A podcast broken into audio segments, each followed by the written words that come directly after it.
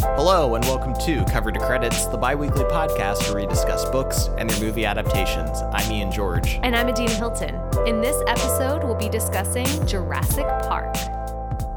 Jurassic Park was written by Michael Crichton and published in 1990. And the film adaptation was directed by Steven Spielberg and came out in 1993. That is so wild because we were both born in 1992.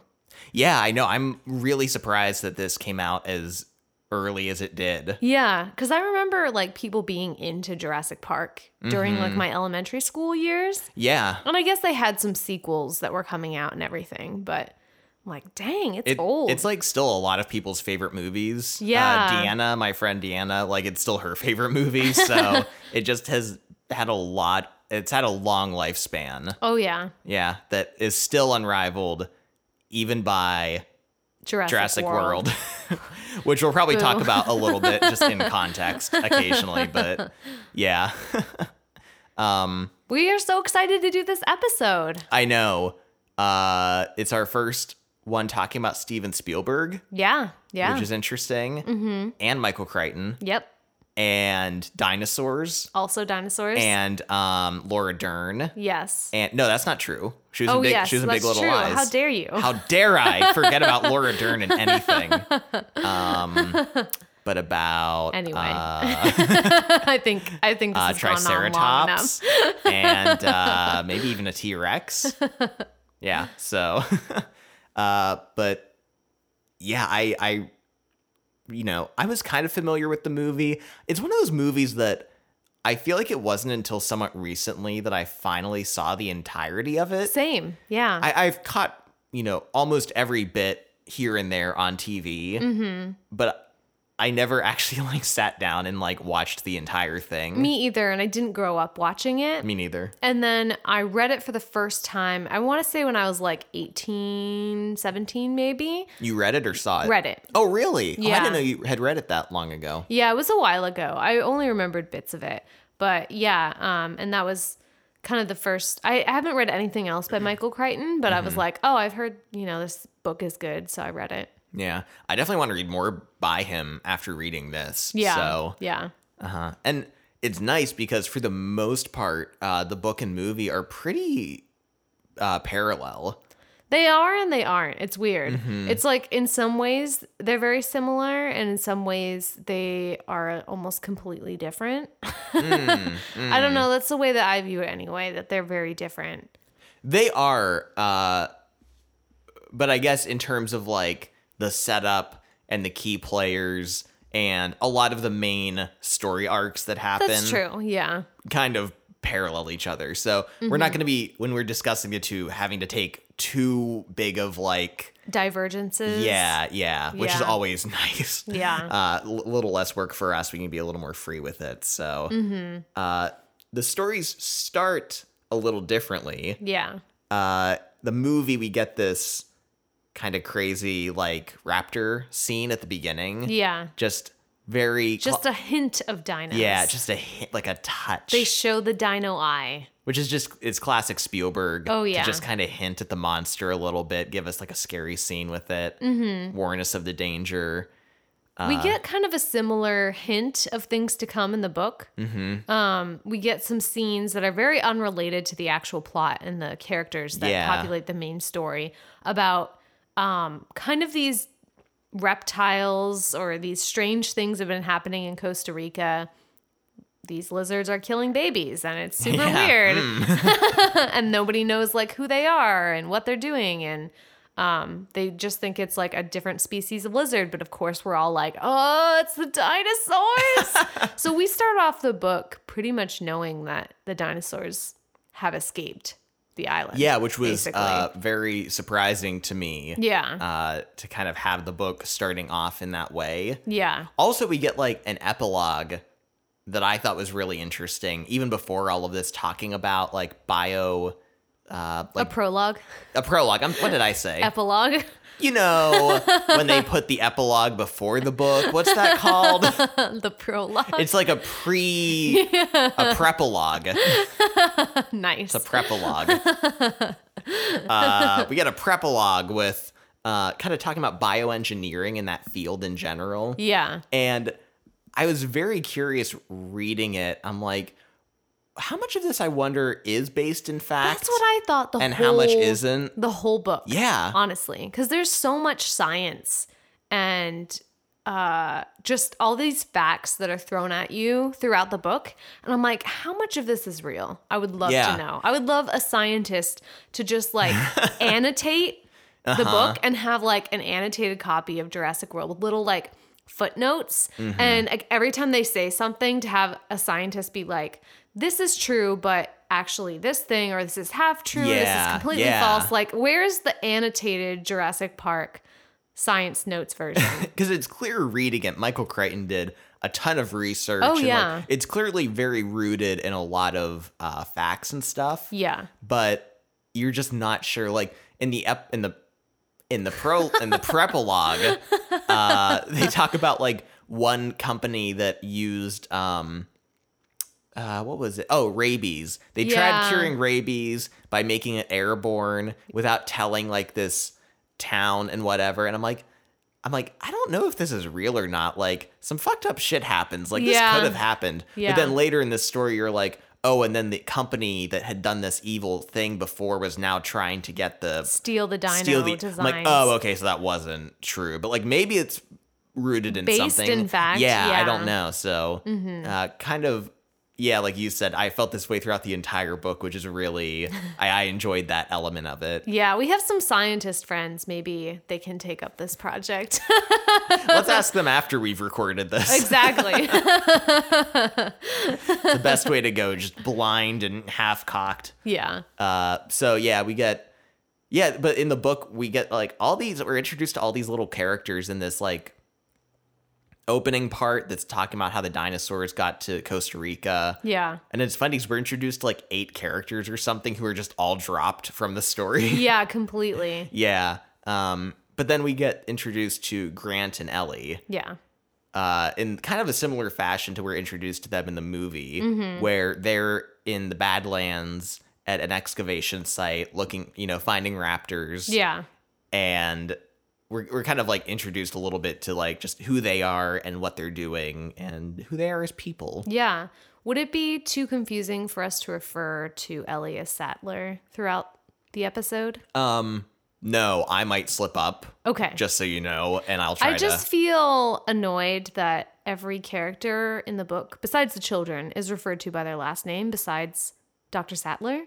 Yeah. And I'm like, is that because she's a woman? Like, come on. yeah, no, it, it's true, and she is uh, definitely viewed as a woman throughout the entire, like in Yeah. an ob- objective, or they objectify her, you know, throughout the story. Different characters kind Mm-hmm. of ogling her, and so you, you do kind of wonder if it's in a sexist.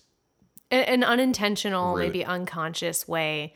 It, throughout the book, she's referred to sometimes as Dr. Sattler, but more often as just Ellie. Yeah, Um. So yeah, if you wouldn't mind, I'd Sure. prefer to just call I her will. I'll try Sattler. my hardest.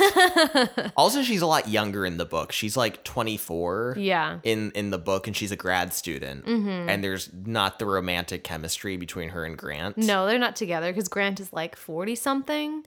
Um. In the yeah book, he's even yeah. like 50 maybe or I something think they said forties. okay maybe maybe no you're probably right Um, But yeah, in the book, they're there's not they're not together at all. Um. And Dr. Sattler is young, and they talk a lot in the book about her legs, her tan, her uh shorts her cut off shorts. yeah it's a frequent topic of discussion and i was not about it i was not about it no i mean it's one of those things where it's not like it, it's kind of more at the beginning and then once that's kind of happened and like the action started like they kind of stopped that which is appreciated but it didn't need to happen to begin with so yeah yeah um yeah and in the movie obviously um sattler and grant are kind of more the same age i'd say like 30s yeah Sa- uh grant seems more like he's in his early 40s i'd say in the movie Yeah. i have no clue but that's my guess dinosaurs? They could be any age that, but they seem kind of closer in age, you know. Yeah, she's yeah. obviously not 24. no. Although Laura Dern looks great. she does. She looks amazing, Mm-hmm. and um, they are together. They are roman- a romantic couple, Yeah. and they do digs together, which is cool.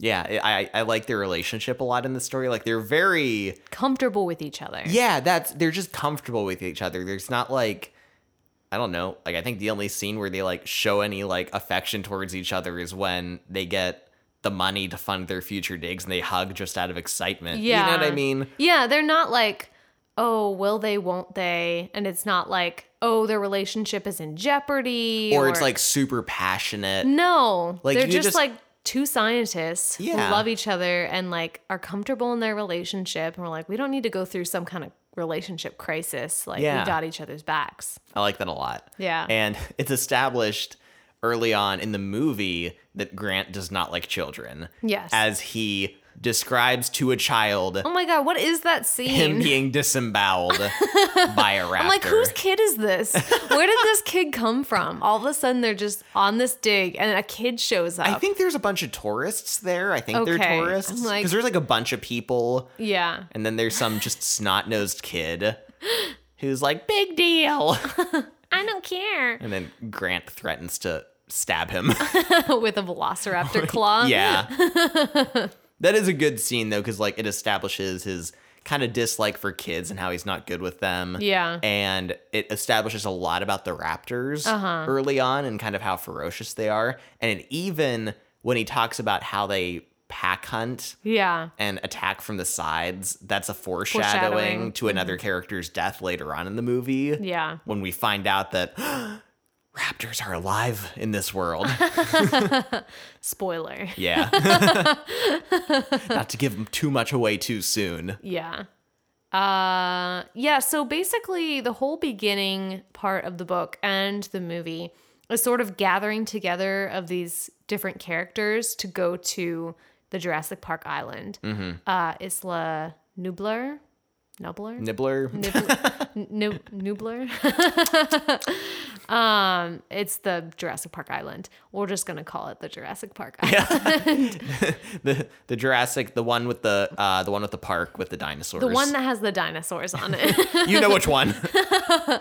uh, so we get um, Sattler and Grant who end up going, and then Hammond. Hammond, who, shows up to- is the owner of the park, goes there. His lawyer Gennaro goes, and then um, Ian Malcolm comes as well. Ian Malcolm, aka Jeff Bridges in every movie he's ever been in, yet Jeff this is Bridges. the best. Jeff Bridges. Oh my God, Jeff Goldblum. no, Ian, Ian is very tired. He's worked a long day. Oh. I am, and I'm gonna be staying up all night to finish another design project. So, yeah, anyway, Jeff Goldblum. yeah, you know, from uh, True Grit and uh, Stop. uh, The Big Lebowski. I can't even think of Jeff Bridges movies. I'm so tired. yeah, so Jeff Goldblum, and yeah, we said all those characters. There's some slight deviation in the book. So there's a character named uh, Regis yeah. who is kind of Hammond's like assistant. He's a PR guy. Yeah. And then Gennaro, the lawyer in the book, is very different. Yeah. He's kind of a stocky built guy. Um Just and sort of, sort of a solid person. yeah. He he seems like kind of he's like a corporate lawyer slime ball, but then he kind of does well in the end Yeah. for he, himself. He pulls his weight. Yeah. He does fine. yeah. And then uh but in the movie they kind of combined Regis's character with the lawyer character. Yeah. He's still called Gennaro and he's still a lawyer, but he has more of Regis's characteristics of kind of being a Slimy, slimy, and kind cowardly. of cowardly. Yeah, exactly. Yeah. Which fits for a kind of lawyer character. Yeah. A stereotype. Yeah. oh my god. when the lawyer gets to the island, he is wearing a suit with a button-up shirt Oh my and tie, and then short Suit shorts. suit shorts, which I didn't think were a thing, and I don't think they are. but why wouldn't you? Why it's would? so weird. why are you wearing the jacket and then shorts? Yeah. It's the best outfit I've ever seen in my It's so life. awkward. it sums up his character perfectly. It does. It's perfect. I love it. Visual cue. Yeah. Uh, but I'm jumping ahead. So, like, all the characters arrive at the island, and Grant doesn't really know what they're getting into. He just thinks it's like a animal preserve of some Yeah. sort that he's being asked to consult on. And when they show up and they get off the plane and everything, and then we get the the the money shot at the beginning Yeah. of oh my god, I don't know dinosaurs at all. The one with the really long neck. I don't know. You know, I, I don't know either. I don't know. I don't know what any of them are called. you know which one we're talking about. They're- Yeah. they got really long necks. Yeah. Uh, Brachiosaur? That, Yeah, th- maybe that was sure. the old name for it. A- Apatosaur or Mm. something? I don't know. I don't know any. I missed that time in your life when you're a child when you like dinosaurs. I yeah, I, I never had that phase Didn't care about in my them. life ever. Yeah. mhm. it shows now. yeah. Uh, but you know, I love the scene because Grant sees the dinosaur and is just like in awe. Yeah. And I love it because they show uh, Dr. Sattler. She's looking at like a plant leaf. and Yeah. Mm-hmm. This is in the movie. She's like, oh my God, this plant's been extinct for like Yeah. millions of years. And she's like going on about the pl- plant. And Grant just like grabs her head and just turns, turns it. oh my god, Laura Dern's reactions in this movie. She's such a good actress for this. Yeah. Like all her scenes, she just conveys so much emotion like instantly. Like this scene when she first sees a dinosaur, her mouth goes so wide and she Yeah. like pulls her sunglasses off. And she's just like so shocked. It's really cool. And then there's a later scene when she's tending to a sick dinosaur where she starts crying Oh my God, and I it's know. just so impactful. And I'm just like, I love you. It, I know. it makes you care about her and this big rubber mechanical Yeah. like prop. Stupid dinosaur. know. Yeah. I love it, but she, yeah, she's just um remarkable in this role. I love her. yeah. Yeah, and um I wish I could remember the actor who plays Grant. His Sam name. Neill. Mm-hmm. Sam Neill. Thank you. Sam Neill's also great. He's, Yeah. he's wonderful. Pretty much everyone in this movie's good. No- Yeah. No, one's no one's bad. No, everyone is really great. Um, especially Jeff Goldblum. Who, and I love it because he is exactly like the character in the book. Yeah. They kind of talk about, and I'm guessing this must be based on like real life, that he's this uh, mathematician who's focused on chaos theory. Yeah. And these specific subset of mathematicians are described as like rock stars. Yeah. They kind of dress cool, An all in black excess of personality Yeah. is what they say in the book. suffers from an excess. yeah. I think he even says that in the movie too. Really? Yeah. And he's just so goofy and quirky and smooth, but smooth, yet, yeah. yeah, dir- dorky. Kind of creepy, but you also forgive him. Yeah. Like Jeff Goldblum's the only person who could pull that off. he does pull off creepy really well. yeah, he does. I don't know what it is about him. but it's a lovable creepy. It is, yeah. You like don't care. Yeah, there's Like, like, in Thor Ragnarok, yeah, when he's super weird and you're like, oh my god. I'm both weirded out yet attracted. he is like super hitting on Dr. Sattler throughout the movie a lot. Mm-hmm. And I kind of don't mind, you know, because he's just like kind of like I know. funny about it. I don't know. There's even a part where he like reaches up and like touches her hair. yeah, and I'm like, stop it, leave her alone. But also, you're so charming. Um, there is a great, great video by a YouTube uh, essayist. Uh, his channel is called Lessons from the Screenplay. yeah, we've mentioned this channel w- before. we've talked about him a lot. Please look him up and watch his videos. He came out with one recently, specifically about Jurassic Park, and I love it because he approaches story specifically in movies a lot Yeah. of times, and structure and characters, and he talks about how Jurassic Park really does a good job of, um, shaping characters around the plot, Yeah. and having their personalities mean something to the plot. Mm-hmm. And one element is uh, Jeff Goldblum's character Malcolm, who in the movie specifically is has um, opposing not goals necessarily, but like viewpoints and challenging um, stance is against both Dr. Grant's character Yeah. and Hammond. mm-hmm. Uh, in terms of Dr. Grant, uh, he's he's older and he like kind of doesn't want to settle down and have kids at all, Yeah. which they clearly established that Dr. Sattler does. Yeah. And I mean, not overly so. She's not like berating him about it, but like, Mhm. uh, you know, they've established Grant doesn't like kids and she does. Uh, and so Malcolm kind of going after Dr. Sattler a bit is kind of testing that relationship Yeah. and Dr. Grant in a lot of ways. And then Malcolm's mathematical view of Jurassic Park and what he thinks about it is uh, very much against Hammond and what he's built and Yeah. Mm-hmm. everything. And just like the way their characters are established and their journey through the movie and everything is really well done in Yeah. this film. and how they are almost like foils for each other. Yeah. Yeah. Yeah. mhm. Uh, especially the setup of Grant being stuck with the kids. Yeah. um, you know, throughout a lot of this movie and them getting to bond and Hammond having to deal with like the repercussions and fallout of what happens and everything. I think the movie does a really good job of kind of cleaning up a lot of the storylines. There's a lot of characters to keep track of in the Yeah. book.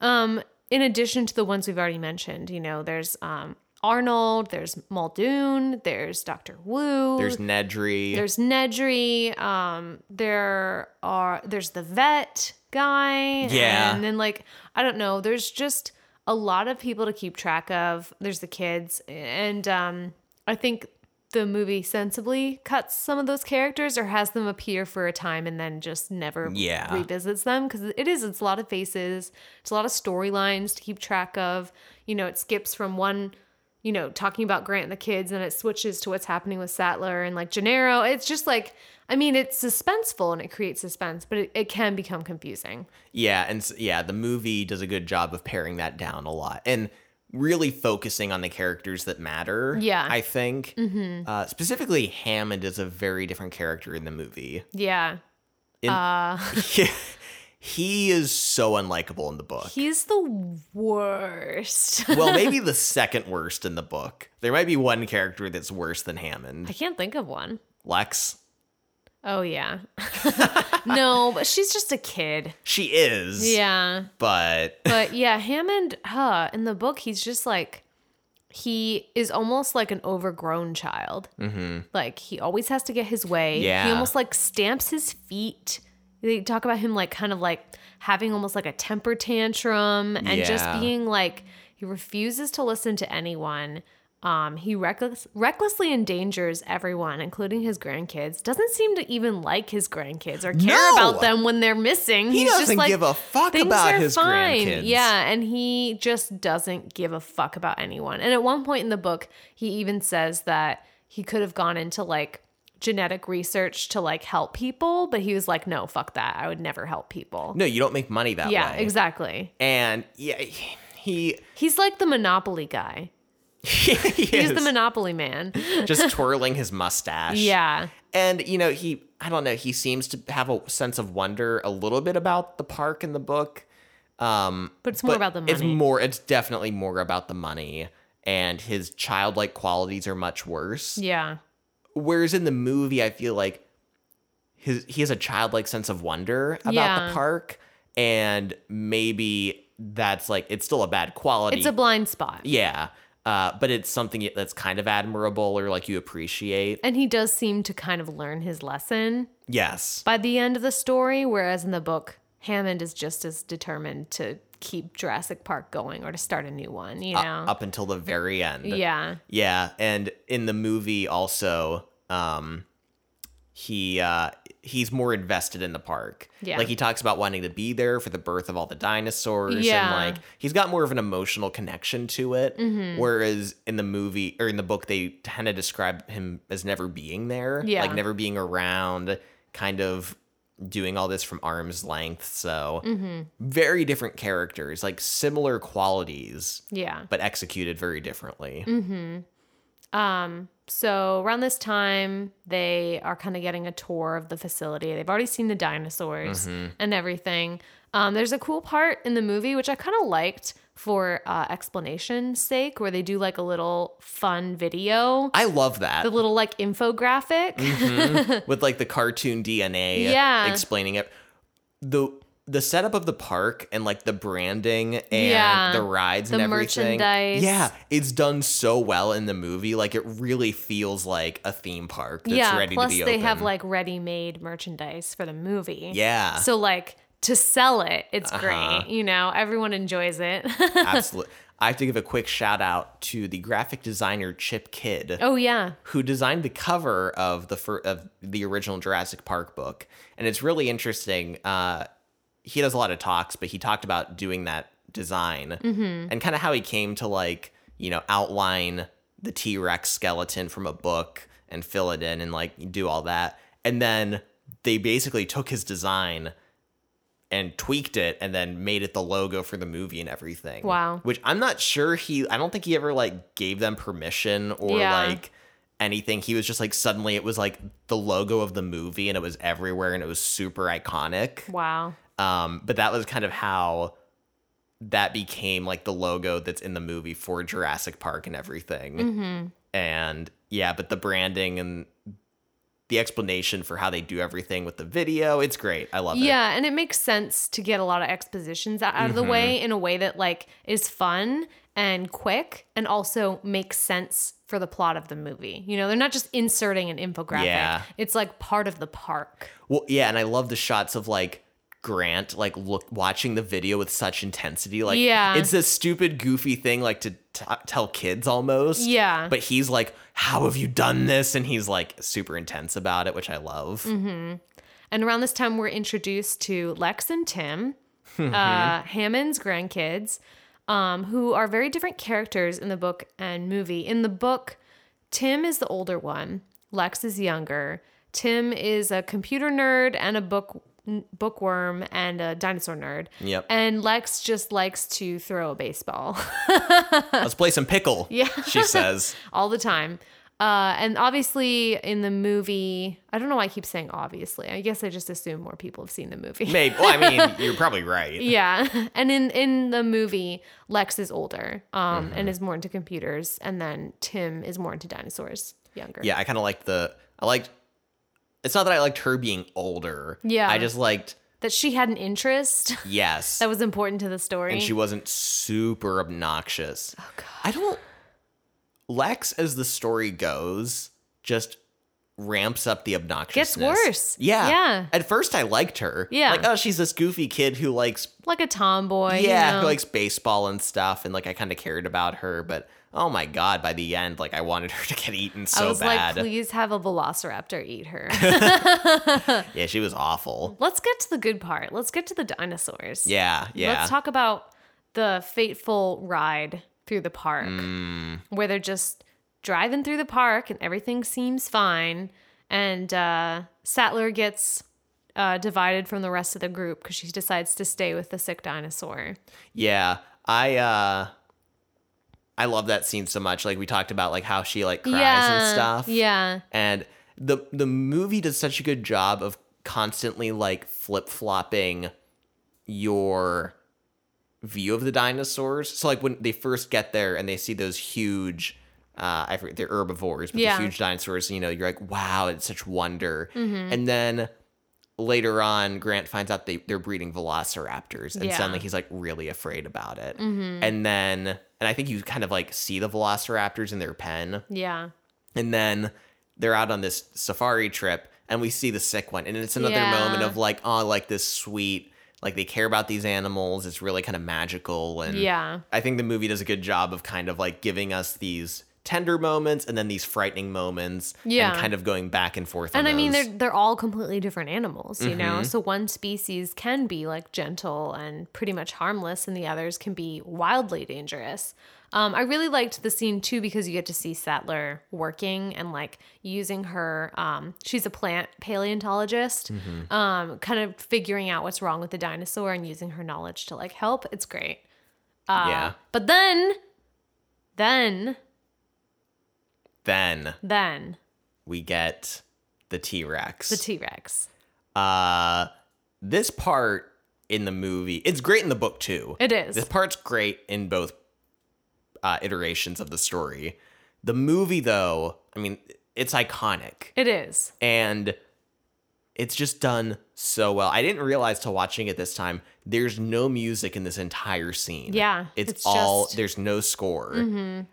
Where you know the power goes out because Of the storm. Nedry, well, yeah, Nedry, Yeah. the one who's played by Newman in the movie, um, shuts down the power to steal embryos, and you know, it's kind of he he's what kind of snowballs Yeah. the fall of the park. But when the power goes out and the T Rex shows up and like breaks through the cables because they're not electrified Mm. anymore, yeah. the scene is just phenomenal, and the CGI on it still holds up Oh, it's so good. in this scene anyway. yeah. Mm-hmm. And not only that, not only this is the CGI good, but they intermix it with puppetry, Yeah. with like big mechanical T Rex components, Yeah. that are also effective. And it just, I don't know, it's so engaging, intense, and exciting because of that. Yeah. And another thing I realized watching it this time is there's a lot of silence Yeah. and pauses, even before the T Rex shows up and stuff, of them just waiting around. Yeah, it's building the suspense. It is. And it does a really great job building the suspense. And I was thinking as I was watching it that it was kind of giving you visual cues about things that were about to happen. Like Mm-hmm. as they're going by for the first time, they have there's a goat tied Yes. in the T-Rex enclosure to try to like lure it out so you could like see it eating the goat, but it doesn't eat it. Mm-hmm. And they move on, but then they end up coming back and you see the goat again. Yeah. And so you're kind of reminded where you are. You're near Mm-hmm. the T Rex enclosure. And then later on, Lex looks to where the goat was and it's gone. Yeah. And you're like, oh! it's just, it's such a great, it's like a visual anchor. Like Yeah, it reminds yes. you of what's happening. Yeah, I actually made a note of that too because I had the same. I'm like, that's really smart. It's Yeah. like very. No one has to say like, oh, or by the T Rex again or anything. No. Just a subtle visual cue, and that's where like a director like Steven Spielberg. I think people don't think about how important that aspect of directing is. Yeah. Where you have to just sudden subtly be feeding people information Visual information. visual information or hopefully visually like Yeah. i think ideally you do it as visually as possible uh, as opposed to people Mm-hmm. Saying saying, it. that yeah uh, and hopefully you're not aware of it it's like graphic design people say like the best graphic design is like invisible you don't Yeah. Mm-hmm. really notice it and that's kind of like good filmmaking Yeah. you're not you, you just kind of like The absorb the, viewer won't information see, you won't notice it. Yeah. Mm-hmm. yeah. Uh yeah, and and so the scene starts and something else that is super effective specifically about CGI because this is kind of where I think back to Jurassic World Ugh. where there's just a ton of CGI and CGI uh, god it's been 20 years. I know. Honestly, it's so funny because Jurassic Park was almost like the birth of CGI. It was. The movie. It really was. Yeah. Uh I and it was like when people were like, "Wow, this is like what we can make," Mm-hmm. and then they, with great power, they had no responsibility with it. people have joked that like the metaphor of Jurassic Park about like, you know, unwieldy like Just because we could, doesn't Yes. mean we should. and like what have they done Yeah. to like filmmaking by bringing CGI into the world but but Jurassic Park did it well, so everyone else, it's on them. it for did not super doing it well. and part of it is the limitations yeah, uh, one of the things I think is so effective about Jurassic Park is that all of the CGI shots of the dinosaur and everything for that matter in these movies when CGI is used, it's all in a real environment Yeah. first and foremost and it's always from a human perspective yep, Whereas in Jurassic World, we get shots of like uh pterodactyls swooping in and you're like up in the air with them. You're in this impossible simulated environment too. Oh. Yes. You know, the whole shot is CGI. or a scene at the end of Jurassic World where like the T-Rex is fighting that other dinosaur. Indominus Rex or whatever. Oh, God. I can't believe I remember that and not the I am other shocked you dinosaurs' remember names. that. Have you watched that more than me? No. Mm-hmm. I'm thinking you maybe watched that I when I'm not haven't. around. I swear. Uh, you know, but like during that fight scene, the camera's like spinning around them and like these Yeah. impossible, and it you know, it just takes you out of it. it doesn't feel tense or exciting because you don't feel like you're with the characters. Yeah, and the the beauty and the horror of that scene with the T Rex in the car is that you are in that human perspective. You are there in the car with Lex and Tim as the dinosaur is trying to devour them through the glass of the yeah. car, and you're like, ah, And those occasional cuts to a real puppet, like when they shine the light in its eye and the Yeah. pupil dilates, like you can tell that's a real thing there, and it Yeah. adds to that like tension. Mm-hmm. Um, and, and another element that I think is like not a, as obvious, but is really effective is that the T Rex acts so animalistic yeah, like it kind of pauses and then it will like just start hitting the car Yeah. or it'll start pulling at the tire it's just kind of like fucking around and pausing and like you know it almost it, it's very animalistic yeah. it's like in um the revenant the bear attack scene you know what i mean i, haven't know you seen it. haven't seen it but I didn't want to see it. because you wouldn't go with me to the movies to see it i had to see it by myself I didn't want to see it. But that was another scene where like the bear just acted so it would just pause for moments and it was so tense. like you didn't know what it was gonna do. Yeah. yeah. It would just start clawing at DiCaprio and then stop. And then it seemed like it was walking away. And then it would come back and just Uh, like you know, it was yeah. really tense and I got that same feeling from the T Rex scene. You just don't know what it's gonna do. Yeah. Mm-hmm. Uh, so in the movie, Gennaro runs away and abandons the kids. Yeah. Runs into an outhouse and then the T Rex eats him. yep. Grant and Malcolm try to lure the T Rex away from the kids' car. Um, and they both kind of, or Malcolm at least, gets kind of hit. Yeah. yeah. goes down. Malcolm gets fucking knocked out by the T Rex. In the book, um, Regis is the one that runs away and abandons the kids. And then uh, Grant and Malcolm are both kind of hit by the T Rex when it's kind of just going by. yeah. Um, and then everyone sort of wakes up separately, the same way that the scene in the movie happens too, where everyone is trying to like figure out what happened afterwards. Yeah. The grouping that kind of happens in both at the end kind of is the same. Yeah. Grant ends up with both kids. Malcolm's hurt. Mm-hmm. And um, Regis in the book slash the lawyer in the movie gets eaten. Yeah. Uh, although in the book, he gets eaten by like an adolescent T Rex. The baby Rex. The baby Rex that shows up, Yeah. which is so funny because it just is like messing with him. Yeah. Like it'll knock him down and then let him get back up. And he's like, hey, stop that. And they'll like knock him down again. Yeah. It's like, I'm I'm warning you. Get away, shoo. And then it's like, okay, I'm done. And then just starts eating him. Uh, Ugh. this brings me to a point I'd like to talk about in the book. Uh, it is fucking gruesome. Yeah. It is, oh, it is repulsive. Like, I remember reading this when I was much younger and just being like, damn. Shit got real. Yeah, and it starts you out with um Nedry being killed. Mm-hmm. So Nedry, when he tries to steal the um, dinosaur uh, embryos, he is driving them to this dock to try to like sell them and stuff. But he there's a storm and he kind of loses his way and he gets out of the car because he's you know trying to figure out where he is. And these dinosaurs who can like spit venom end up spitting venom on him and he gets blinded. Yeah. Uh, and then they just tear out his guts. Yeah. They like dis it like bites him and like disembowels him. Oh. Yeah, it like claws his stomach open, and then he they talk about him holding his own guts. Yeah. And then he like is slowly like dying as they're eating him. It's it's like it's it's horrifying and it starts you out that way, and then almost every death from then on is not quite as bad, I don't think, but but pretty bad. The blinding venom in the eyes, following by the him holding his own guts and realizing it, is pretty.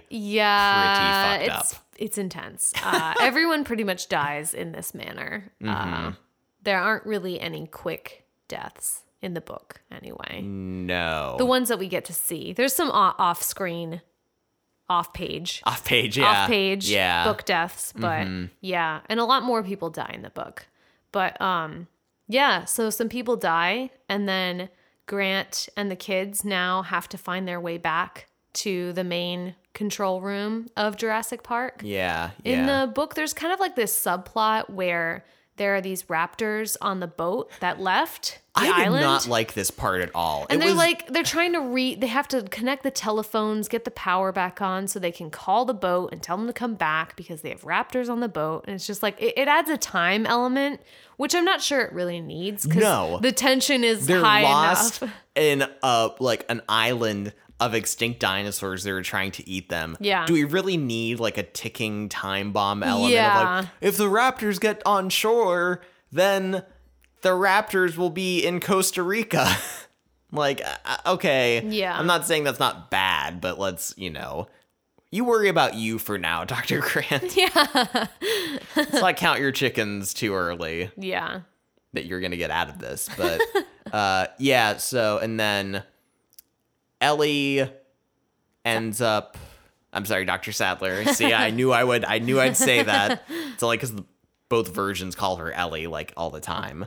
Um, Doctor Sadler makes it back to the Control room. control area. room compound. Yeah. Yeah, and they uh, are kind of like regrouping, and they decide they have to go back out to like they don't know what happened to the cars or anything, or because all the power's out and the Yeah. cameras are out. So, uh, can I just say though, for a moment, I loved specifically in the book all of the uh, pages about just how the island operates. Yeah. I was so interested in that. Like I could have read another hundred pages just about like all the specific problems of the island and like yeah. the animals. The staffing. Yeah, and like clearly Feeding them. Yeah, Michael Crichton just like thought so much about like what are real problems they'd have. Yeah. You know, they talked about uh, you know, the the, the dinosaur droppings. Yeah. Like we have ten ton animals that are shitting constantly and like what do you do with all How that do you get shit? rid of it? Yeah. Yeah. Mm-hmm. so then they like specifically bred a small dinosaur that would eat the the shit. Yeah. Um, so like that was them trying to like fix that problem, but then they were also saying like, you know, these dinosaurs, you know, in this environment there's less oxygen than there was in their era. So Yeah. they actually have trouble breathing. He talks about if you hear them like they're Wheezing. yeah, a they're lot. kind of wheezing Yeah. uh just yeah there's so many and they talk about Little issues that Yeah. would, pop, would definitely pop up if this actually happened. absolutely and i i was constantly like oh that's really interesting like, oh that's an interesting issue and Mm-hmm. i just loved reading about that so much Yeah, it's super interesting. There's a lot of detail in this book. Mm-hmm. A lot. There's like a whole subplot in the book where they try to get the power back on and then they end up getting the power back on, but the power is running on auxiliary power the whole time and wasn't Yeah. running on the main power source. So then it shuts off again because the aux power runs out, Mm-hmm. um, which is interesting. Um, and I mean, they kind of cut that out. It's not really important. it's to- not that's like the whole story. Mm-hmm. It's just like that they have no idea really what they're doing and they're just like fucking it up and they don't even know. yeah or like one of the fences shorts out because like metal cables that were used to hold back a tree snapped off and like connected with the fence and like Yeah. i'm like michael crichton had to do so much research for this story to I know, know. like how electrical fences work and then like uh is it paleontology Yeah. yeah paleontology like he talks about a lot and then malcolm with all his chaos theory and Oh, math yeah. and like theoretical shit and there's just so much in this story. but- Yeah. But, I really like it. I I I was never that bored no. reading about that stuff. I don't know if it's just the subject matter or Michael Crichton's such a good writer that he keeps you engaged during Mm-hmm. that time. But Yeah. It's it's super fascinating. There's a lot that goes into this. Mm. and then I love in the movie uh, Arnold, who's kind of the head of the control Yeah. room, is played by Samuel L. Jackson. Yes, it's great. and Samuel no one can deliver faster uh exposition about things about the island than Samuel L. Jackson With a cigarette in his mouth. with a cigarette in his mouth at all times. yes. Hold on to your butts. I just loved love hearing that him. line. Yeah, I just loved hearing him with the cigarette dangling out of his mouth, being like, "Well, you see, the auxiliary power has to be back on because if the fences are down, then blah blah." blah." like he just like is rattling off like a page worth of exposition in like ten seconds. yeah, it's awesome. It's a sight to behold. What's happening with Grant and the kids? They're just sort of like making their way back. Yeah, we get the the car, the jeep in the tree Yeah. Mm-hmm. scene, which is pretty good in the movie. It's exciting. Yeah. And then they kind of set off to get back to the control room, I guess, and to get back to the others. There's like a whole section of the book where they are being chased by the T Rex. Yeah, Like a lot of the book, which is really interesting to me because I was looking up later how I guess um, a lot of these scenes were actually used in the second and third movie. Oh, really? Yeah. Huh. So like I guess the the river scene, which I haven't seen the second or third movie. yeah, Mm. me The neither. river scene, I think, is used when they're trying to escape from the T Rex on the river and they're on a raft. And then the scene where uh, Tim and Lex are behind the waterfall and the dinosaur is like reaching his tongue Oh, in to try to yeah. like grab them. I guess I think that's supposed to be in the second or third one. I don't know. I think the second one is all like mostly. So it follows Malcolm, I know, and Yeah. I think it's a lot of it is like on the mainland, like in. I forget. We watched part of it at a bar one day. I think we Oh, were I at wasn't o- paying attention. over the bar. Yeah. Um, I think it's the third movie that is kind of people treat more as the sequel. Mm-hmm. That's like what I see on TV more often. It has Grant back in it Yeah. and is back on Jurassic Park, Mm-hmm. the island. So I feel like a lot of that's probably in the third one, if anything. But mm-hmm. Yeah. Yeah. So yeah, there's a, a part where the T Rex chases them on a river. there's a it's like a ride. yeah yeah it's like a Oh. There's log ride. There's a lot of stuff that happens to Grant and the kids Yeah. in the book. And they go to the pterodactyl aviary. yeah, And they get like attacked by those things. You're like, oh no, they're going here. It's not going to be good. Like, Mm-hmm. and then they're like in an underground tunnel Oh, and yeah. like it, it's so weird because the book for almost 200 pages is just discussing all these complex like scientific things the Yeah. dinosaurs how the park was created and like how it works and electrical systems and computers and shit and then the next 200 pages are just non-stop yeah. like ju- Action, action, intense. yeah, just crazy, just running from dinosaurs and being eaten and like gruesomeness, and it's kind of a weird pacing. Yeah. I was fine with it, I think, but I almost got exhausted during. The It second is. There's like a half. lot. I'm like, oh God, they're finally out of the river. And then there's like the waterfall, and the T Rex is waiting underneath the waterfall for them. I And I'm like, know. how did he get there? I should say she. It's she. They keep is calling she. the T Rex he, but it's a she.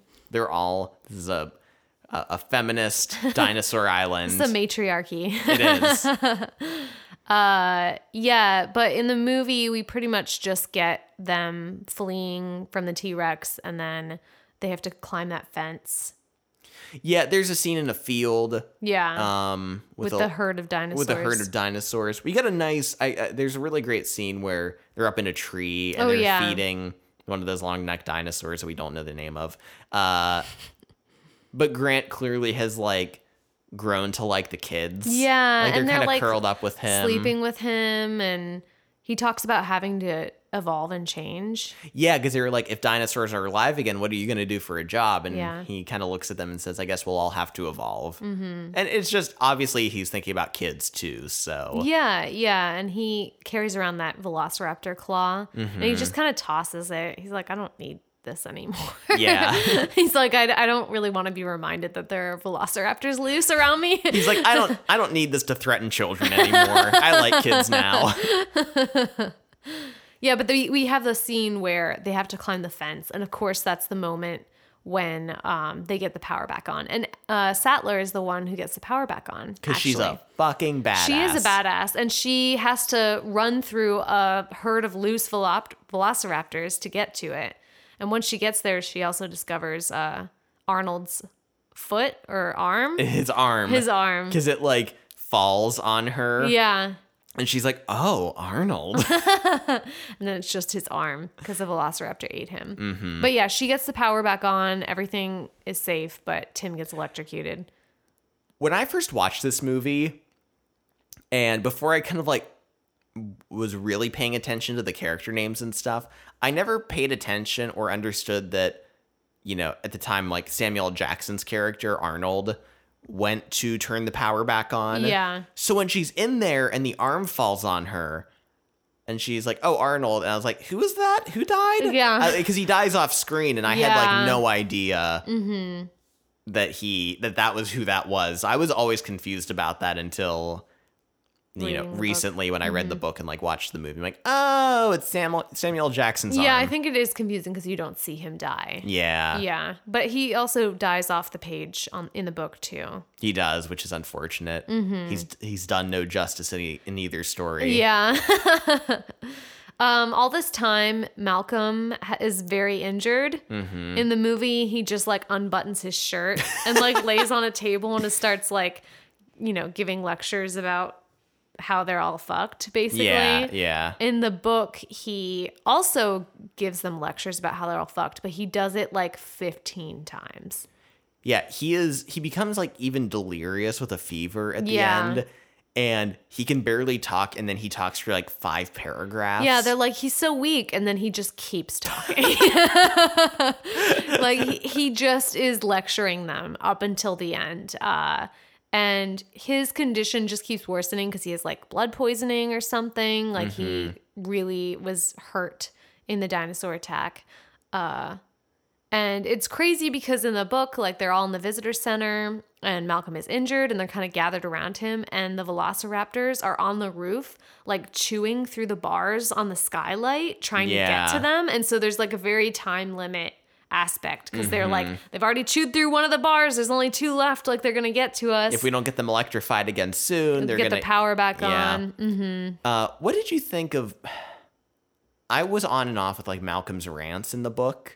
Some I thought were interesting, Yeah, and- you know, I thought so too. but there were a couple that I had problems with. Yeah. specifically the one where he complains about scientists and like science being about like leaving your mark and stuff. Yeah. And while I understand what he's saying that you know, oh, we want to travel to the moon and then we leave our garbage on the moon. Yeah. Or we do these experiments and kind of leave our mess trash. behind. Yeah.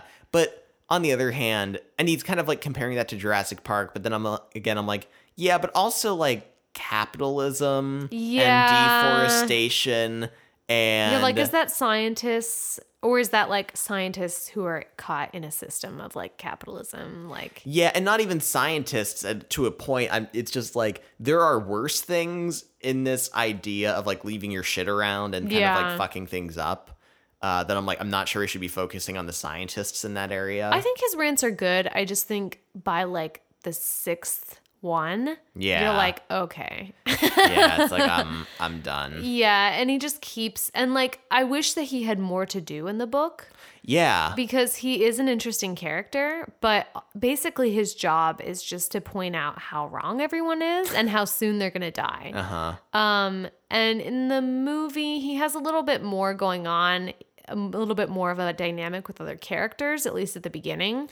Yeah, Him with Sattler. and Uh, oh, yeah, Grant. at the beginning. yeah. And then at the end, he also kind of falls out of the story and doesn't do much besides uh, show his chest. his gleaming chest. yeah. Yeah, it, it, it does suck because he really steals the scenes that he's he does. in. Yeah. And then when he's out of commission, I mean, he's helping like read schematics and stuff, but it's not nearly as He's not doing I that would have much. loved. And I think that's why they're like, let's make him the star of the sequel. Yeah. But yeah, I, I really wish he had more to do later on in the Mm-hmm. movie. And like part of me wonders if Malcolm's character is sort of a mouthpiece for the author. Oh, I I would imagine. Yeah. like all his rants and all his like kind of criticizing science and like you know these emerging technologies sort Yeah. of like the author being like hey wait like we should be cautious you know i don't know and and, and that's why i think it felt kind of moralizing and sort of beating you over the head a bit yeah. and honestly, there's nothing I hate more in a book when things are kind of hitting you over the head. Oh yeah. I'm like, I'm an adult person. Like, I can figure it out on my own. Like, I hate, yeah, I hate especially when science fiction in particular, and I felt this way about like uh, Fahrenheit 451 and stuff. It's Yeah. like where they were like, technology's bad, technology's bad, it's gonna doom us, and I'm like, yeah, but um, can we also agree that it's done a lot of good and like also Yeah.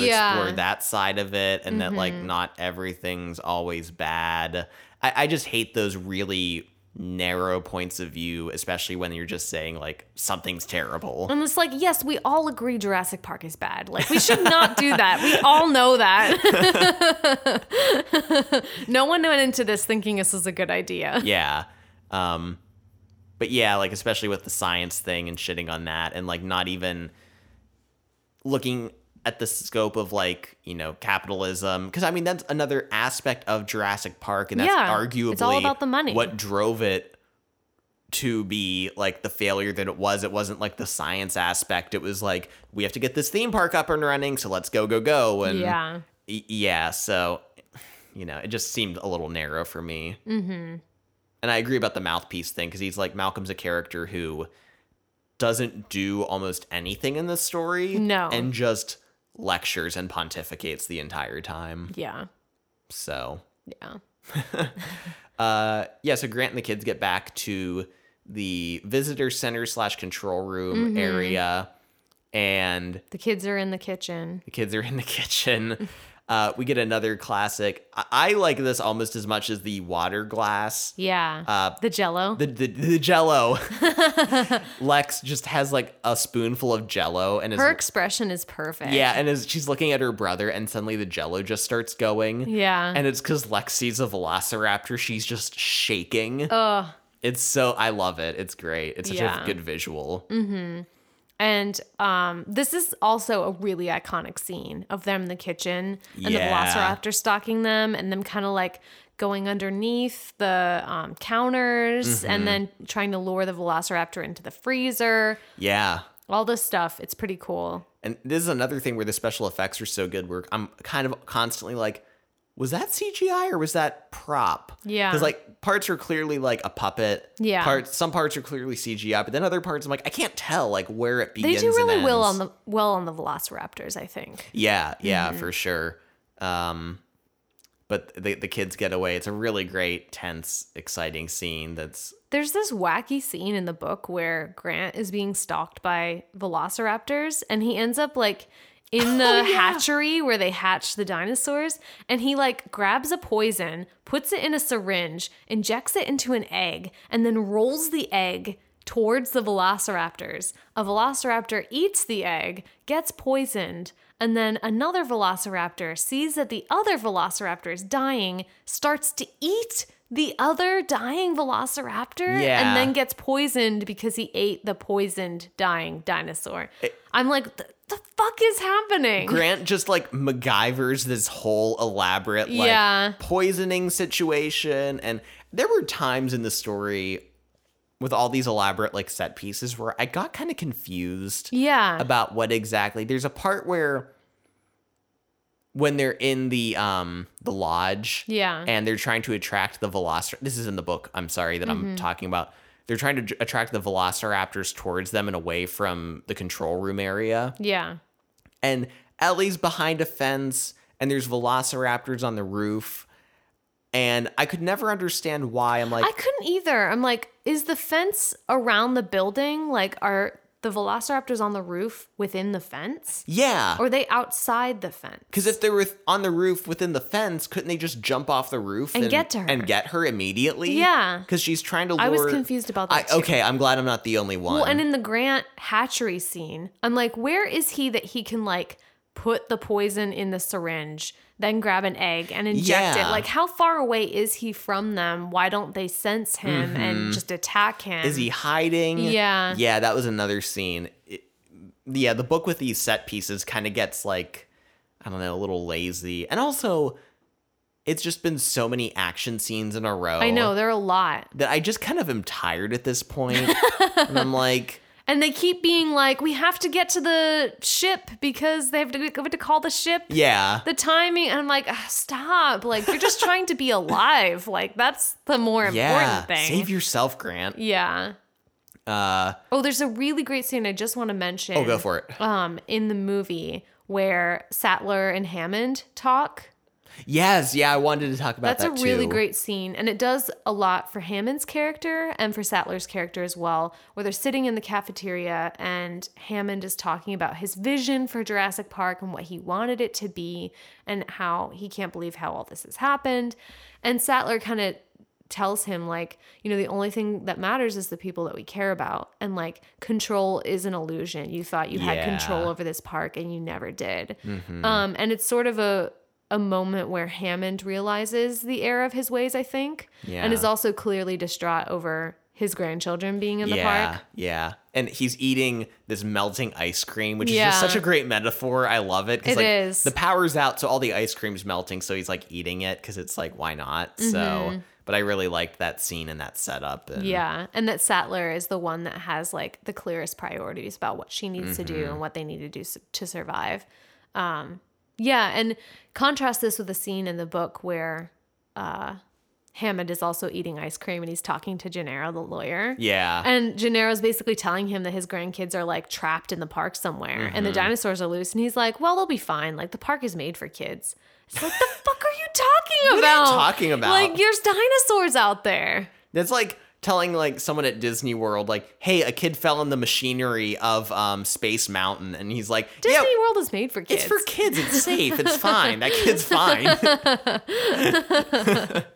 uh, yeah, and once again, to compare this to like Jurassic World, yeah. like this is a great scene with character development that's exploring the characters and the themes of the story. Yeah. And it's just kind of this nice break in the action. Yeah. Human moments. Human moments and, you know, Like the scene with Grant and the kids in the tree. you yeah, yeah. And that's just where like in the movie Jurassic World, and I- I'm I'm saying this because, you know, this is a blockbuster from 93. know? Yeah. Uh, but it was so successful and so beloved. And I think a lot of times people just take away the wrong lessons from this. Yes. Like people love dinosaurs. Yes. They want more dinosaurs. Let's just make a movie with dinosaurs. More dinosaurs. Bigger dinosaurs. Scarier dinosaurs. They engineer a new dinosaur. Yeah. Yeah. And so then you get a Jurassic World with like shallow characters and not exploring any interesting themes really. Yeah. And people are but people still I guess I don't know, people still a lot of people saw that movie and I think a lot of people like Yeah. it, but I just for me it was like boring, not interesting and I hated all the characters yeah. Same. and that's just where a, a blockbuster like Jurassic Park does so well, where one like Jurassic World for me falls on its face. Yeah. Same. So, fuck Jurassic World. Yeah. Fuck, fuck that. So what's happening? What's where are we? What's what's going on? Oh, um, so in the movie, they're trying to get the power or the they got the power back on, but they're trying to get like all the systems restored. Yeah, Um, and this is Lex Lex's shining moment, and I love the line. She's like, "It's a Unix system." and then we get this amazing tense action scene where the raptors trying to get in the room, and all the tension revolves around these really slow Animated, animated computer file yeah, Like- systems. and Lex like is like, "I'm the hacker. I'm I'm circuit breaker. Like I'm here." and she restores everything, which is great. And she was not annoying throughout the whole movie. You know, she was wonderful. Uh, in the book, Oh God. the whole book, she just whines. She complains. She's like, "I'm bored." I mean, she, yeah, and she's seven in the book, just to remind you. She's like, I'm hungry. And then she is always like, carry me. and then when they're trying to like sneak away from the T Rex, she can't stop coughing. oh my god. And she's like coughing loudly, and the T Rex is sleeping. And then she and Tim cannot stop arguing. Like the two of them just argue constantly, Yeah. like over and over and over. And then in the book, Tim is the one trying to restore the computer system. And Lex is just like, You're not doing it right. Ugh, you, don't, know, what you're this. doing. Me, me, me." Eh, And then Oh she just my like God. reaches out and just starts touching the computer and Yeah. like changing things. And Tim is trying to get the power on because the Raptors are going to get people in the lodge if Yeah. he doesn't restore the electricity. Yeah. And Lex is just like Me. shit talking him. Yeah. Uh, purposefully like Yeah. fucking up the Distracting computer him. and distracting him. Oh, she's. I was like, it would be totally acceptable if he just knocked her, if he just laid her out. Yeah, I was like, why doesn't someone just knock her unconscious and then they can carry her the whole way like she wanted and she wouldn't cough? Oh my god. yeah. So, um, yeah. So they get the, uh, the systems restored and all that stuff, and then, but but they keep getting chased by The, the, rap- the Raptors. Yeah. Uh, in the movie, this is kind of like winding to the end. Uh, they end up in the lobby where they're like dangling from the T Rex bones and fall, Yeah. and it's great. And I love that part. And right at that moment where you think all hope is lost and they're surrounded by the velociraptors, the fucking T Rex Yep. somehow sneaks out of nowhere. Like no one notices the T Rex Yeah. until he's like eating one of the velociraptors Yeah. It's great. and everyone escapes. Uh, and the T Rex gets to roar while that banner falls in front of him. Perfect shot. Perfect shot. Mm-hmm. And then Everyone's rescued. everyone's rescued. We get this really sad moment of Hammond, Yeah. like looking back on the park before they take the chopper out, mm-hmm. um, which you just feel so bad because he's just kind of this like sweet old man. yeah. And he's like, I've made a terrible mistake, basically. yeah. Because Grant's like, I've decided not to endorse your park. And he's like, so have I. You He, know? he's like, it's done. I forget what he says. He's like, it's fine. It's over. yeah. And it's crazy because in the book, even at this point, when everything has gone to shit, so many people have died, you go back to Hammond's perspective and he's like, we're going to do it again. We're going to do it on a different Yeah. island. We're going to get different people to do it. It was all these other fuckers that were here that Yeah. screwed it up. It wasn't my fault. He's like, I shouldn't have hired Arnold. I shouldn't have hired that Doctor Wu. And so in the book, a lot of people are dead at this point. Um, Arnold's dead. Wu is dead. Um, Nedry's dead. yeah, Regis is dead. Uh, Regis, yeah. Um, and then Malcolm dies. Also, just like a lot of guards and people. yeah, Malcolm dies. So uh, in the movie, Malcolm is fine. In the Mm-hmm. book, Malcolm dies from his wounds. Still lecturing up until the end. Um, and then Hammond decides to go for a walk after everything. All the power's been restored. Everything's fine. Uh, and he falls down a hill and breaks Well- his ankle. The funny thing is, he runs because he hears a T Rex roar. And yeah. Oh, He's like, "Ah!" and he just God. like runs into the woods and falls. And then you find out that it's actually Lex and uh, Tim in the control room. Yeah. Just like making sound Pressing effects. buttons. And Hammond realizes it and he's like, those fucking kids. He's like so mad. Yeah. Uh, and then he is trying to get back up the hill, but his leg is broken and no one is coming to help him. Uh, when some scavenger dinosaurs start hopping up towards him, uh, compies, I know what Yeah. they're called. Um, and apparently, when they bite you, they their bite is almost like a sleep drug Yeah. that puts you to sleep. And so, yeah, they start jumping on him and biting him. And he like kind of half-heartedly is like, "Oh no!" And then they just eat him alive, They eat him alive. presumably very slowly, Yeah. because they're small. And-, And you're like, dang. I'm so glad that Hammond in the book died. I know, in a he was such a gruesome, shit. disgusting way. I hated him so much. Yeah. he was awful. It's interesting too because so when they're rescued from the island, um, they like napalm the whole island.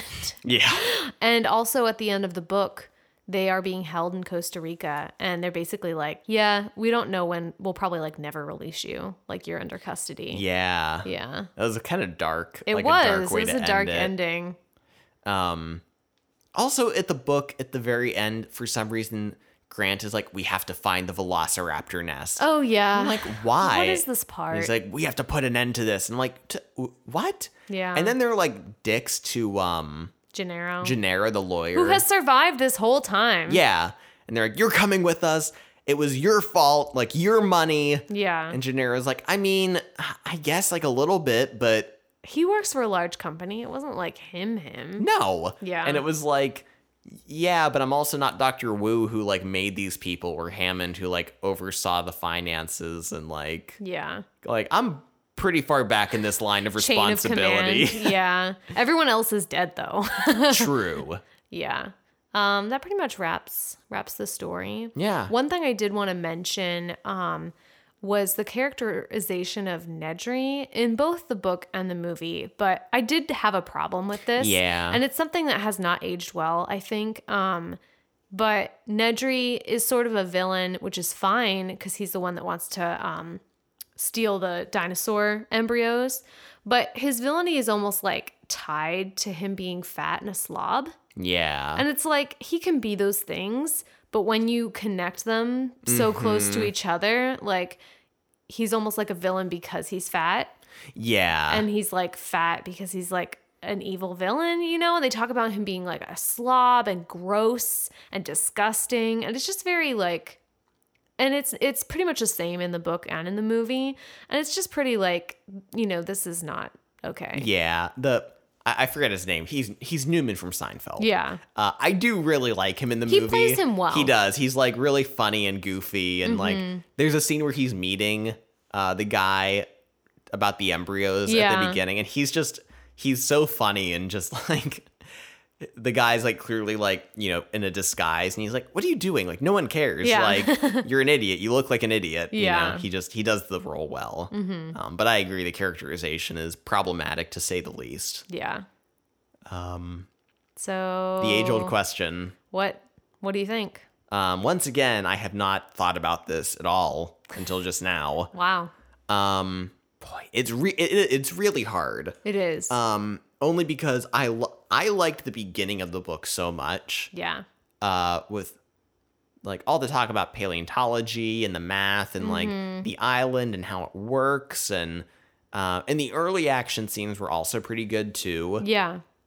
But to be honest, in the book, I got really exhausted by it all by the end. I did too. Yeah. it was just it's a lot to keep up with. It is, and it's just nonstop action uh, in the second half, and I just kind of got real tired of it, and I didn't feel like the characters were super well fleshed out or defined. No, I think the characters were pretty two dimensional in the book, Yeah. which is interesting because you think it would be the opposite, you know? Mm-hmm. Um, but yeah, there wasn't a lot going on with them. They were just kind of like, this is what they were, and these were their personality traits and their jobs, and this is like kind of what happened with them. Like, there was no arc for most of them. Yeah. You know, they didn't go through anything, they didn't change really. Um, and we get like really interesting arcs with both Grant and Hammond, um, mostly the two of them. Yeah. And then we get some interesting side characters like the kids, Sattler, um, who kind of contribute a lot and are important to the story. So, yeah, I wasn't a fan of the characters as much in the book. Um, also, it's a lot of detail and a lot going on. And I think a lot can be said about a movie that shortens so much of that and condenses it into like a very uh, finite amount and it kind of like polishes it a bit. Yeah. Th- yeah, I, I always kind of think that too when I'm like comparing book versus movie, and I'm like, yeah, I'm like, the movie basically does everything the book does in an hour and a half as opposed to Yeah. like a 500 And sometimes page that novel. works and sometimes that doesn't. And when it does work, you're almost like, I got to give them props for making that work. Like, how Yeah. did they do that? How did they take all this content and find the the gem inside it Yeah. kind of like make that work you know exactly. Yeah, and I, I think the characters are somewhat better. Like especially Hammond. Hammond's a really interesting character. yeah Uh, his kind of like naive, like idealization of like the park and everything. what it could be yeah, and kind of him having to like accept because it's, it's really hard watching this sweet old man like see this park yeah, you collapse. feel bad Mm-hmm. You do. You feel really bad, and um, yeah, and obviously Steven Spielberg's a fantastic director he's amazing and he directs the hell out of like the action scenes and like the even just like the the camera movements and the shots very subtle but like he sets everything up really nicely and you know he he, he just, just does what he does. directed the hell out of it It's no wonder he's a you know amazing director, super well known, uh, recognizable Mm-hmm. name. He's made his name for himself. i am i'm almost positive i'd have to look it up i'm pretty sure i watched a documentary on steven spielberg i am almost positive this movie came out the same year as schindler's list It is. I read okay that. Yeah. Mm-hmm. okay Yeah, because Jurassic Park won for all the technical Mm-hmm. awards, and then uh, Schindler's List won all like the actor and director and awards. and best picture too Yeah. right yeah mm-hmm. so Killing it. yeah so, So movie, I guess. Mm-hmm. Yeah, I agree. Um, I did enjoy the book though. I think it was interesting. Oh, I did too, I'd be yeah. up for reading another Michael Crichton book. Um, but I think he does have a tendency to go on a little long. Um, and so, you know, Yeah, I, I, I agree. He, he's a little long winded, but I think he he does the action well. He does. and he does the descriptions well. I just wish they were a little more intermixed. Yeah. I guess. Yeah. So, and maybe another story that would be better. You know. Mm-hmm. So, So movie. movie. If- Go out and watch Jurassic Park again. Because we assume you've already seen it at least once. it's If on Netflix. If you haven't seen it, what are you listening to this for? Get out of here. Lightning round. Lightning round. Okay, so first thing for lightning round, it's not really that funny, but just really interesting about the book. We talked about how it got into a lot of like theory and science and really interesting ideas about what's going on in the park. And Malcolm talks about a lot of these. One of them is um simple systems that cause like complex reactions and he talks about the park being a complex or a simple like system that turns out to be complex. And he compares it to the weather Yeah. and how people can't predict the weather because there are so many tiny different factors that you can run the same simulation over and over, but each time it'll be different, even with the same set of circumstances, because Yeah. something will be slightly off, slightly different, and will change the outcome. And it's like, it's so interesting because it's true, we can't predict like long term weather. Mm-hmm. Like, short term is pretty much all we have because it's such a complicated uh, system that feeds into itself. And there's so much that can uh, change with it. yeah. It's like the butterfly effect. Yes, yeah. With the you know beating its wings and then yeah. Um, another idea is fractals, which is a geometric um, thing where it's the idea that the smaller you get and like the larger you get, the patterns repeat. So, like, if you look at a picture of like a mountain and then you get like really zeroed in on the mountain, like the rock, the rocks kind of look the same. And then, Yeah. like, the geometric structure of like um, the molecules are similar as well. So, it's almost like things are the same on a small level as they are on a macro level as well. I really I I, I don't know why that just had me thinking so much. I thought that was really interesting. Yeah. And they talked about it being like human life and like the ups and downs um, of uh, a lifespan are also like the same ups and downs that you have like in a day. You know, it's just, it was just really interesting idea. Yeah. Uh, I just wanted to read this one part because it made me laugh so hard in the book. Um, instead of a triceratops being sick, like in the movie, in the Yeah. book, it's a stegosaurus. And he's describing it. And he said, um, with a huge, bulky body and vertical armor plates along its back, the tail had dangerous looking three foot spikes. But the neck tapered to an absurdly small head with a stupid gaze, like a very dumb horse. With a stupid gaze. like a very dumb horse. I just like I don't know why he was just like shitting all over like what a stegosaurus looked like. It made me laugh so hard. Oh my God, that's amazing. Uh, something I just want to mention is some iconic lines from the movie that I fucking love that I didn't get a chance to mention. Yeah. One of them, of course, is the Laura Dern line when um, they're talking about the dinosaurs and everything. And Laura Dern's like, dinosaurs eat man, woman inherits the earth. I'm like, yeah. Uh-huh. and Grant and Malcolm look, Uh, Look at her like, Oh "What?" damn.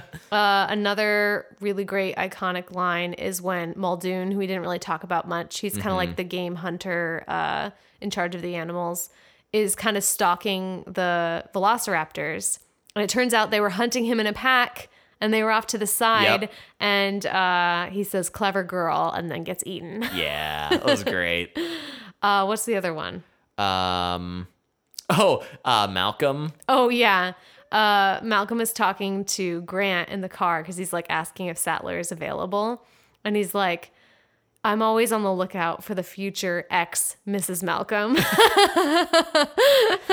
He has another funny line too about like in that same discussion. yeah, he talks about how he loves kids because they're chaos, like chaos theory, like you never know what will Yeah. happen.